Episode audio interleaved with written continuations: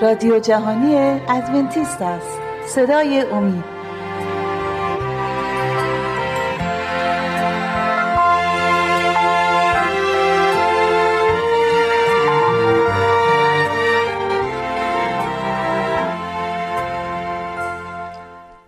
به نام خداوند بخشنده مهربان. درود فراوان به شنوندگان گرامی برنامه صدای امید. ما در بحث امروز اول اشاره می‌کنیم به قربانی الیای نبی که خداوند این قربانی را با فرستادن آتشی پذیرفت در حال که قربانی ناخدایان بعل را نپذیرفت. و سپس از این تجربه نتیجه می‌گیریم تا بتوانیم سیستم قربانی ها رو در معبد یهود بهتر و گسترده تر توضیح بدیم. داستان به این ترتیب است که الیای نبی در دورانی از اسرائیل زندگی مردم و تاریخ آن ملت قدم به عرصه وجود نهاد که ملت اسرائیل به سوی بودپرستی گرایده بود و اکثریت مردم بوتی به نام بعل می پرستیدند الیای نبی از انبیای بعل از کاهنان بعل دعوت نمود که مذبحی بسازند و بر این مذبح حیوان ذبح شده را قرار بدند و خود نیز مذبحی از دوازده سنگ بزرگ بساخت و یک قربانی گاو بر روی اون مذبح قرار داد. آنگاه کاهنان بعل را به مبارزه دعوت نمود. البته مبارزه در مورد خدایانی که این دو گروه می پرستیدند از یک طرف الیا به خدای واحد خالق مطلق و از طرف دیگه پیروان بعل که بعل رو می پرستیدند وی گفت امروز ما آزمایش می‌کنیم ببینیم خدای چه کسی خدای واقعی است. به این ترتیب که خدای واقعی میباید آتش به مذبح بفرستد و این قربانی را بسوزاند. تمام روز رو کاهنان بعل طبق دعوت الیای نبی روی به سوی خدای خود بعل آوردند و کرارن با التماس و استقاسه از او دعوت نمودند که با فرستادن آتش قربانی را بسوزاند. ولی کاملا واضح و مبرهن است که از دست بعل کاری بر نیامد زیرا یک بوت نمی‌تواند جوابگوی دعاها و خواسته های مردم باشد. حتی خود را مجروح می کردند و داد و فریاد می زدند و الیای نبی از راه تمسخر گفت شاید به شما در خواب است بلندتر صدا کنید شاید بیدار شود.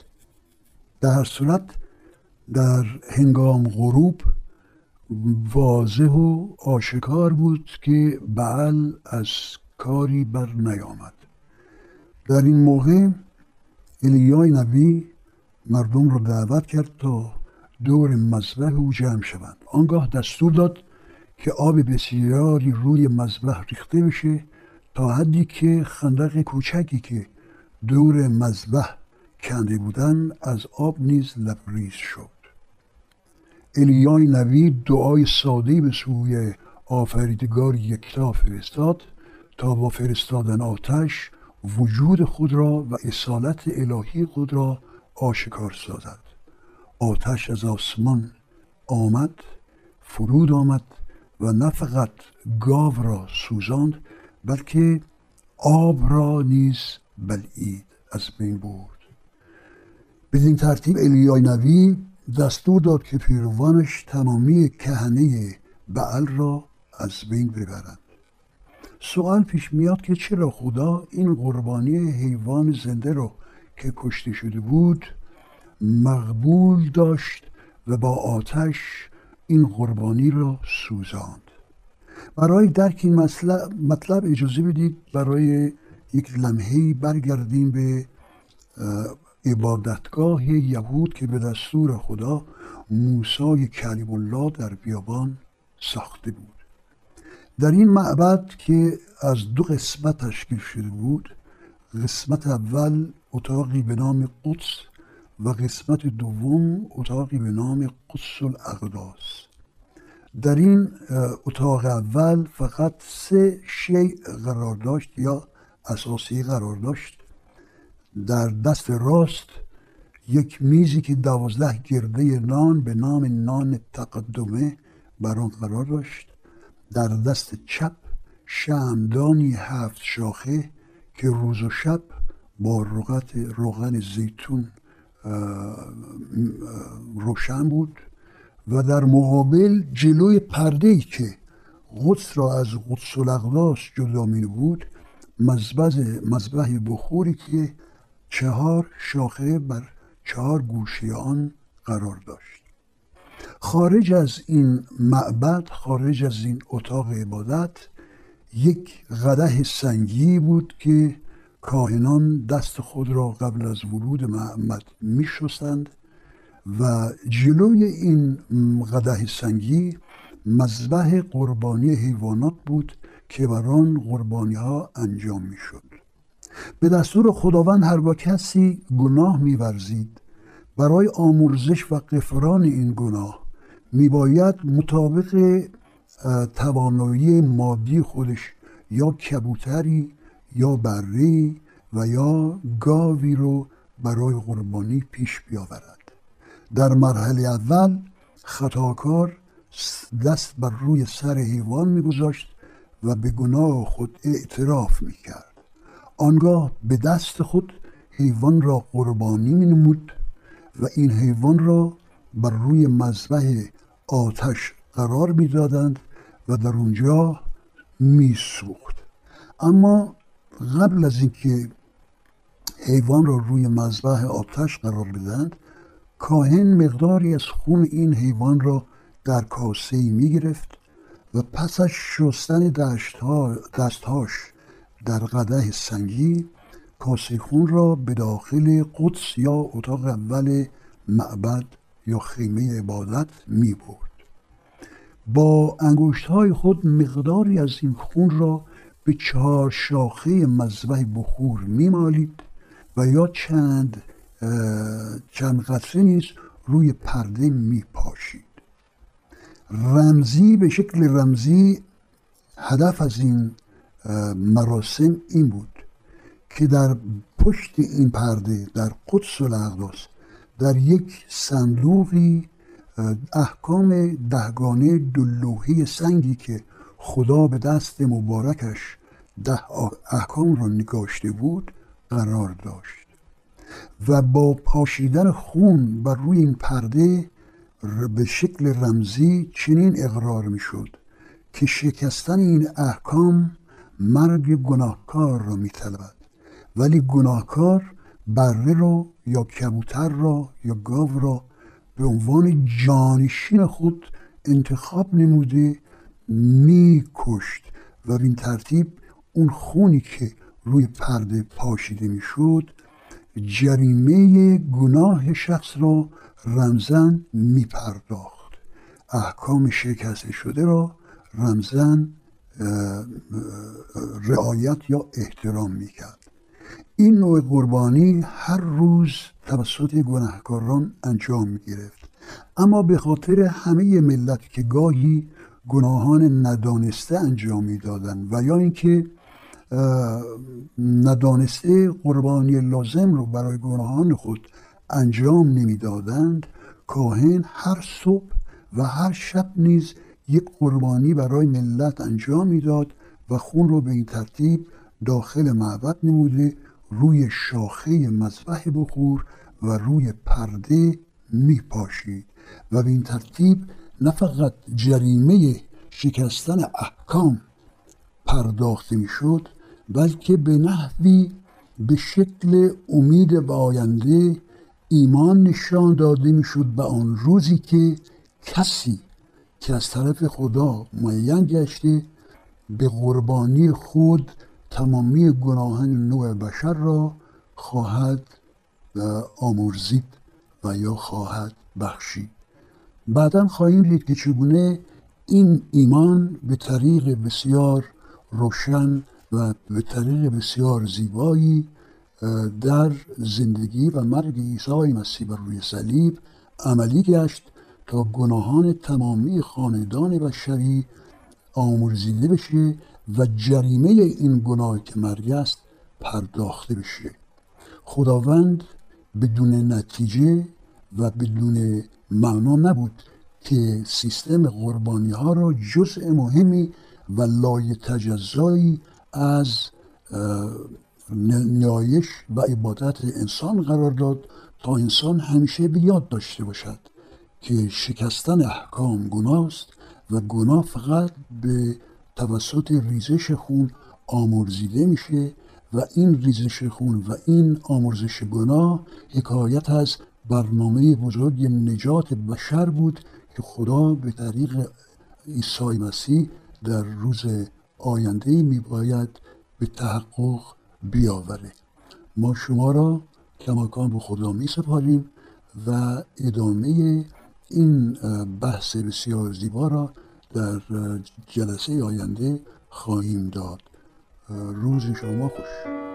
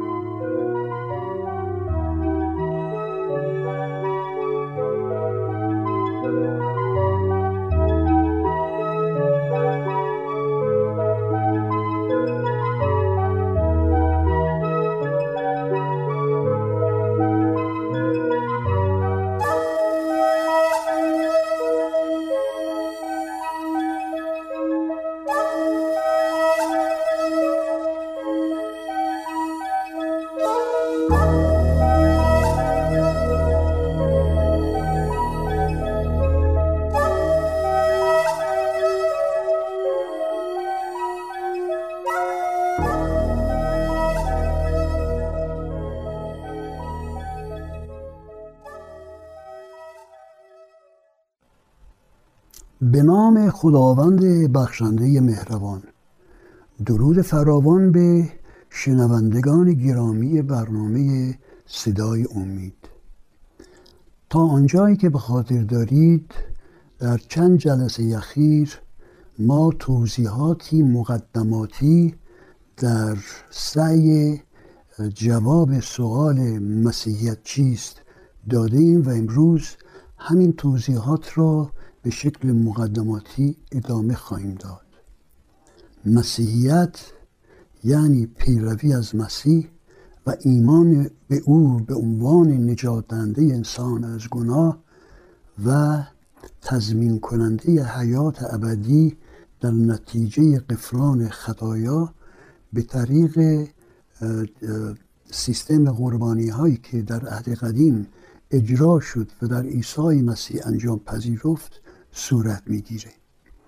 اگر خاطرتون هست در باغ عدن موقعی که خداوند اوریانی آدم و حوا را با پوست حیوانی پوشاند و به این ترتیب در آن مرحله اول نشان داد که گناه بدون قربانی شدن حیوانی بی گناه قابل آمرزش نیست و در عبرتی برای قرنهای آینده داد که میباید همیشه برای غفران گناهان حیواناتی به شکل قربانی ذبح بشوند. در آن لحظه نیز خداوند به آدم و حوا فرمود که در آینده نسل زن سر مار را که شیطان است خواهد کوبید و شیطان پاشنه او را خواهد گزید. این نبوت زیبا بر آن شهادت می دهد که خداوند پیش بینی بود که کسی که از زن متولد خواهد شد و مطلقا فقط از زن و نه با دخالت مردی. در آینده می تواند برنامه نجات بشر رو کامل بکند. در این سعی و مجاهدت برای نجات بشر شیطان باعث میخکوب شدن او بر روی صلیب خواهد شد. ولی در مرحله نهایی نجات بشر این نسل زن خواهد توانست که سر شیطان را یک بار و برای ابد بکوبد و او را نیست و نابود کند. این وعده به طرق مختلف و با کلمات مختلف توسط انبیای مختلف دوباره تکرار شد و نبوت های متعددی درباره ظهور عیسی مسیح که از یک زن فقط تولد یافت به شکل معجزاسا و این نبوت ها را در خود تحقق داد و بالاخره برای نجات بشر به صلیب آویخته شد و ذبح نهایی غفران گناهان بشر را با خون خود پرداخت انجام پذیرفت.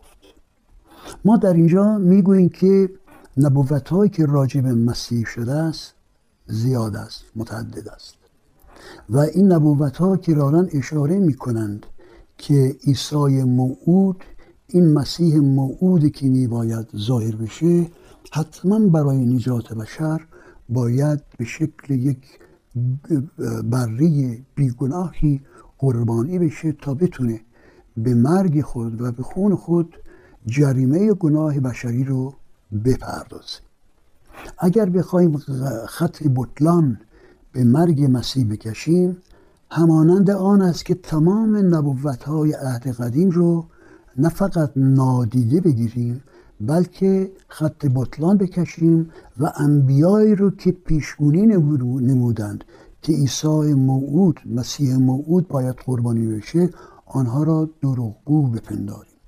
در حال که ما از کتب, کتب ملهم چنین معتقدیم که تورات یعنی پنج کتاب اولی که به موسی کلیم الله داده شد کتبی بودند آسمانی الهام شده از خدا و کتب انبیا به انزمام زبور داوود کتبی بودند آسمانی و الهام شده از جانب خدا و اناجیل در این حال تمام رساله های پولس رسول و دیگر رسول عهد جدید کتابهایی بودند الهام شده از طرف خدا که بر این امر شهادت فراوان داده شده است. اگر این کتب را ما آسمانی بپنداریم میباید تمام پیام هایی که در این کتب داده شده آنها را بدون شک بپذیریم. در این پیام هاست که نبوت های متعدد راجع به قربانی شدن آتی عیسی مسیح داده شده است. فیلمثال که اینکه مسیح موعود در چه شهری متولد شد و ارز کنم که در چه جایی به صلیب کشیده شد به چند تکه نقره او را فروختند. و بین چه گناهکارانی به صلیب کشیده شد و اینکه چه جایی از بدن, بدن او را سفتند در حالی که بر صلیب بود چه کلماتی از دهان او ساده شد در حالی که بر صلیب بود قبر او کجا شد و در میان ارز کنم که ثروتمندان دفن گردید و اینکه میباید پس از روز قیام بکند همه این ریزکاری ها در نبوت ها نبوت شده بود. حتی اینکه این سیپاره نقره که به یهودا داده شد تا عیسی را خیانت کند و او را به لشکریان و پیروان رئیس یهود نشان بدهد این پول به خاطر خریدن قطع زمین کوزگری پرداخته شد تا کسان غریب و بی پول در اونجا دفن شوند. حتی این مسئله زمین کوزگر و اینکه برای چه هدفی این زمین کوزگر به قیمت سی پاره نقره که یهودا به زمین انداخت در برابر رؤسای کنه این نیز در نبوت نبوت شده بود. در هر صورت وقتی که خود مسیح به این جهان آمد کرارن در رساله های خود در موعظه های خود به هواریون گفت که میباید به زودی به اورشلیم برود و در اونجا کشته خواهد شد و پس از سه روز قیام خواهد کرد و به عنوان شهادت بر این کشته شدن و قیام کردن حکایت کرد از یونس نبی که چگونه یونس نبی سه روز در بطن یک بالن بزرگ زنده ماند و سپس بعد از سه روز او را بر ساحل قی نمود و یونس نبی به امر خداوند به شهر نینوا رفت و آنها را به توبه موعظه نمود. عیسی مسیح فرمود همچنان که یونس نبی سه شب در بطن بالن یا ماهی بزرگ ماند پسر انسان نیز شهادت بر خود فرمود پسر انسان نیز سه روز در بطن خاک خواهد ماند و آنگاه قیام خواهد نمود. عیسی مسیح خیلی به وضوع به شاگردان توضیح داد که این مرگ برای نجات انسانها لازم است. متاسفانه عده از افراد مرگ او را انکار می کنند ما می‌دانیم که یهود مدعی شدند که او را کشتند.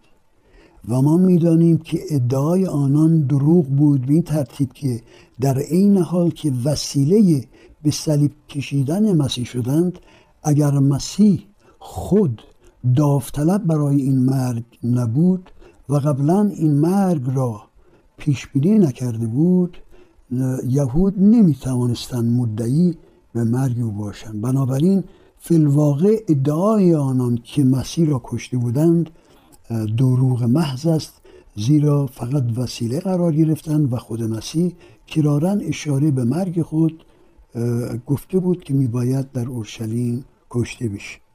نکته دوم که باید راجع به این مسئله که برای عده از مردم نقطه ابهام است عرض می‌کنم این است که در عیسی مسیح روح الهی ساکن بود کما اینکه خدا فرمود که من از روح من در رحم مریم فرستادم تا این نطفه بسته بشه. بنابراین اگر روح الهی روح باقی و ابدی الهی در عیسی مسیح ساکن بود ممکن است که انسان مدعی باشد که جسم او را بر صلیب کشته است. ولی هرگز آنچه که مهمتر از جسم است و روح الهی اوست قادر نیستند که بکشند. این روح ابدی است و بنابراین باز هم در مصداق این آیه باید گفت که با اینکه یهود مدعی هستند که او را کشتند این ادعا دروغین است زیرا جسم را اگر بکشند روح همچنان روح الهی همچنان باقی است.